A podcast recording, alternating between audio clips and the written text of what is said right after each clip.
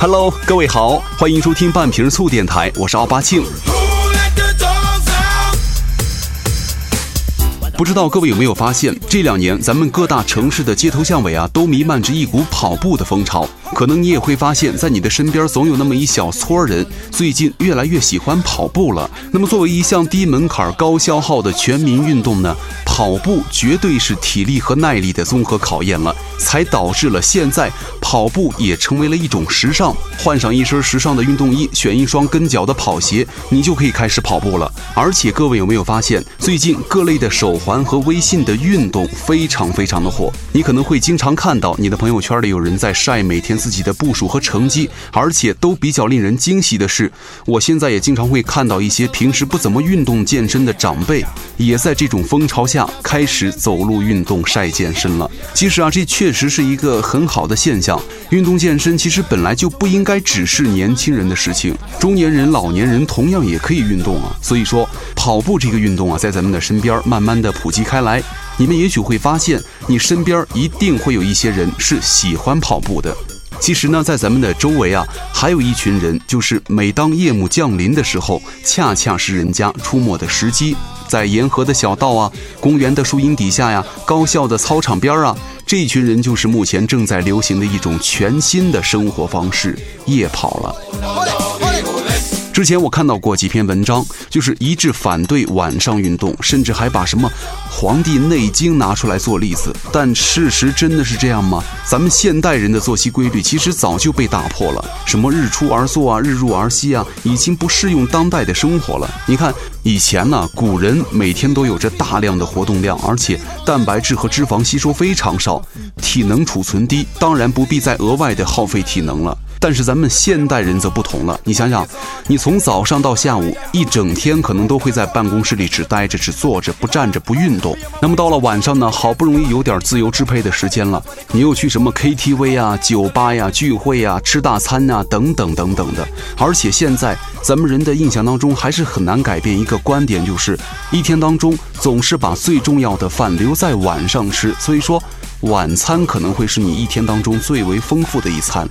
天天这样，你天天晚上吃饱了没事儿干，坐在沙发上看电视，可能会有利于健康吗？所以说了，今天这期节目呢，要跟大家好好的聊一聊关于跑步的那些事儿。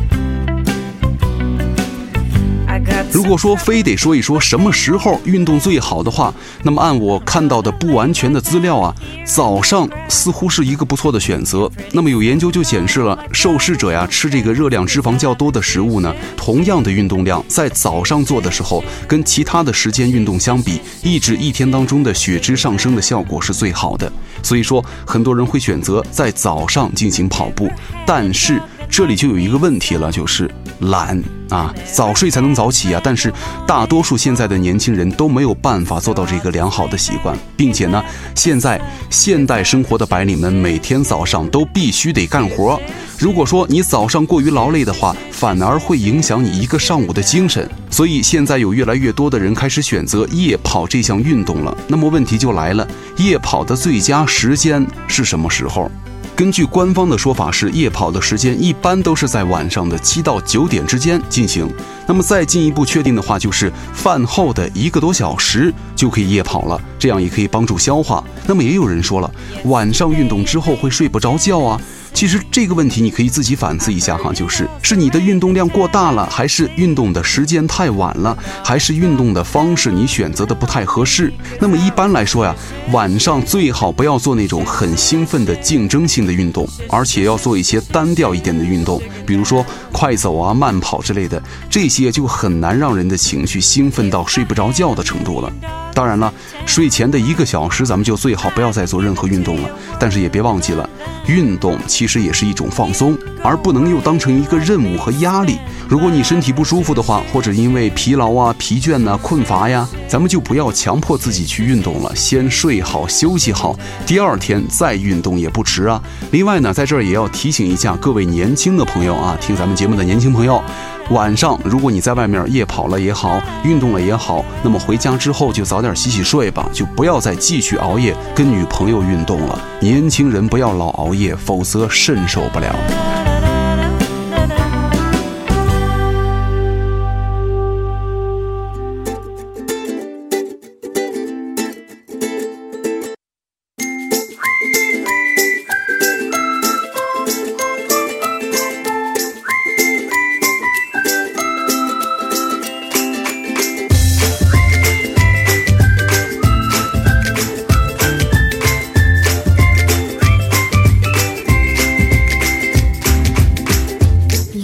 接下来要跟大家讲的是，如果你想夜跑的话，你需要注意的事项有哪些？第一点就是最好要熟悉一下路线，咱们尽量不要在晚上去跑什么全新的路线，那就不是夜跑了，而是夜间探险了。而且咱们一定得做好充分的准备，不然的话，夜跑的时间真的不宜太长。而且呢，照明工作非常重要，一方面是你要能看见别人，另一方面也要能让别人看见你，否则就会发生意外了。第二点就是最好啊，晚饭不要吃太多，因为呢，夜跑最好是在晚饭之后啊。如果你饭前跑的话，那么等于白跑。晚饭后一个少吃点，然后呢，至少间隔一个多小时以后，那么这个也取决于你吃的啥，因为消化速度还不一样嘛。就是你核心再稳，肚子也是上下运动的。那么咱们至少得等到这个食物基本进入肠道之后，你再出去跑步吧。关键你得坚持跑完，千万不要。暴饮暴食啊！我今天去夜跑了十分钟，我流了很多汗，不行，我得去吃个火锅补一下，我吃顿夜宵。这样的话，你还是在家休息吧，就不要夜跑了。暴饮暴食只会起到反作用。还有一点就是，夜跑适合轻松的跑，不适合高强度的训练，否则会让你太兴奋，不利于睡眠。就是出点汗就行了。咱们的运动时间尽量保持在一个小时左右，不需要刻意的去补水和饮食。而且很重要一点就是，如果你跑到一半感觉特别冷的话，不管是你中途找地方取暖，还是原路返回，总之千万不能停下你跑步的脚步。如果你的身体啊只要停止运动了，那么就停止燃烧了，你就会冷得更快。而且呢，还有一项数据就说了，其实啊，晚上跑步反而要比白天的污染物要低一些。其实呢，夜跑也是一个非常不错的一个运动方式。大家可以没事儿的话，一起约三五个好友，咱们不要去 KTV 了，找一个湖边，找一条安静的公路小道，约一场夜跑，也是一个非常不错的选择。那么还有人就说了，如果我白天没有时间，又以晚上不能够运动的传说来纵容自己的惰性的话，那么你就继续懒着吧，肥着吧，啊。毕竟懒丑胖穷，你总得占一条吧。好，那么刚刚我们说了哈，现在有很多人呐开始佩戴运动手环了。这个手环跟微信的运动联动，的确是可以很好的呈现出你日常走路的步数。那么对于很多抽不出时间来做有氧的朋友来说呢，每天如果达到一定的步行量，可能也可以一定程度上实现自己的有氧训练。但是你只看步数的运动就够了吗？就可以达到促进健康的目的吗？接下来咱们就聊一聊这个运动计步啊，到底有什么用？那么如何才是健康有益的步行方式？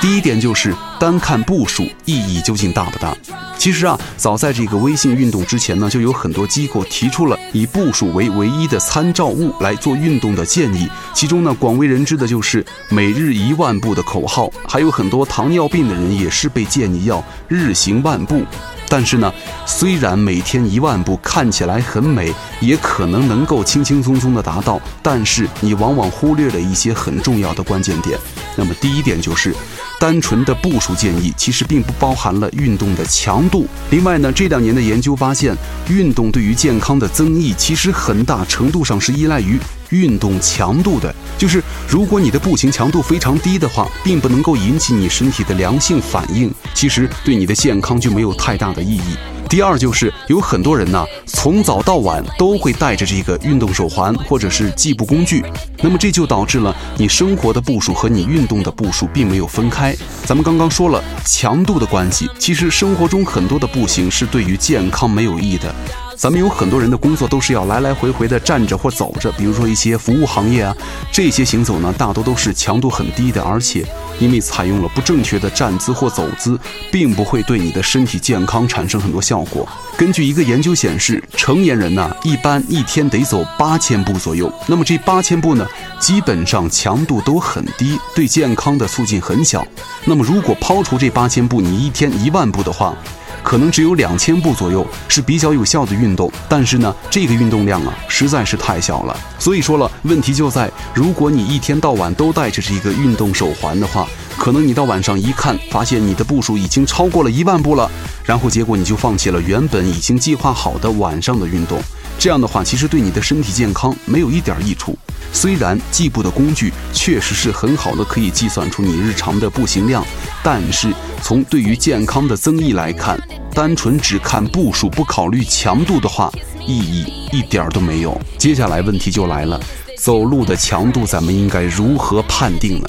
其实关于这个走步的强度啊，很多人说了，虽然知道强度很重要，但是我自己走着并不好确定这个强度啊。那么如果是在健身房的跑步机上走的话，可能会标出时速是多少公里。但是呢，大多数情况之下，咱们都是在外面走，那么自己去计算这个时速的话，应该很难实现这一有效的运动量。那么接下来我就跟大家来说一说，如何测一下咱们的步频。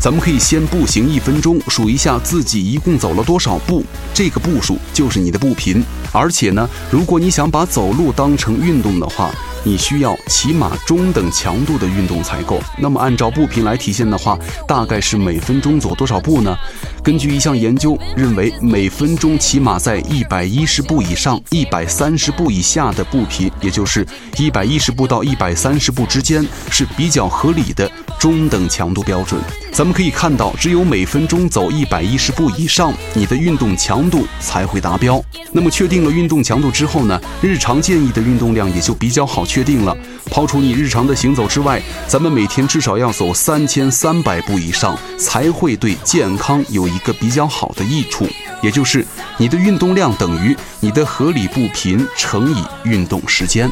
如果还有朋友想通过这个快走的方式来减肥的话，就请把这个数值乘以二就可以了。所以说，有研究就认为了，国人一般按照一百一十步以上的步频呢，走三千三百步，也就是每分钟走一百一十步以上，连续走三十分钟，就能够达到对健康的一个促进的目的了。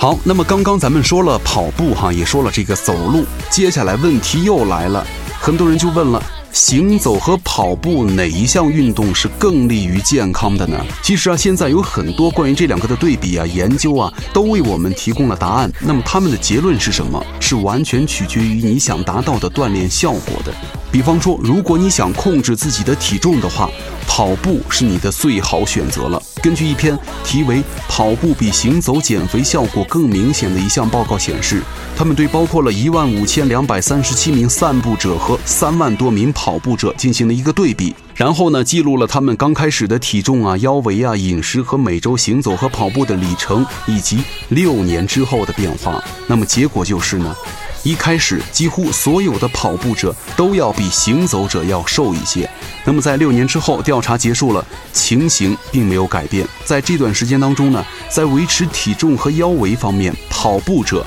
确实要比行走者做得更好。跑步的时候，咱们人体处于一个紧绷的状态，单位时间内要比行走要消耗更多的卡路里。其实呢，确实是这样的。咱们走路的每天可以慢走几个小时，连续坚持一周，耗能可能跟跑步者持平的时候，但是从长远来看，哈，跑步的人能够更好的控制他自己的体重。当然了，很少有行走者会消耗与跑步者等量的能量。举个例子，就是如果你想走路来减肥的话，你又不想去跑步，你就要比跑步的人多花时间来走路。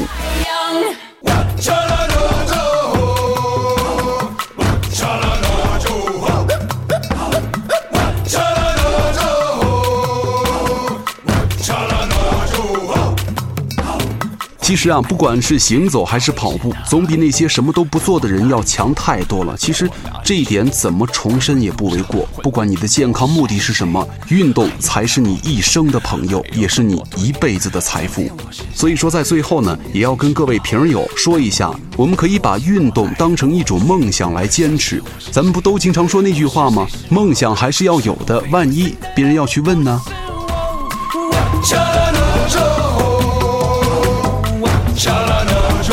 好了，这就是今天给大家准备的节目了。那么最后再唠叨一句，半瓶醋电台的一到十期的歌单已经全部发布在账房先生的微信平台了，有需要的咱们可以关注哈，就可以拿到所有的歌单了。另外还是要感谢大家继续支持半瓶醋电台，那么我也会继续的努力跟大家去分享更多的健康知识的话题。我是奥巴庆，咱们下期再见。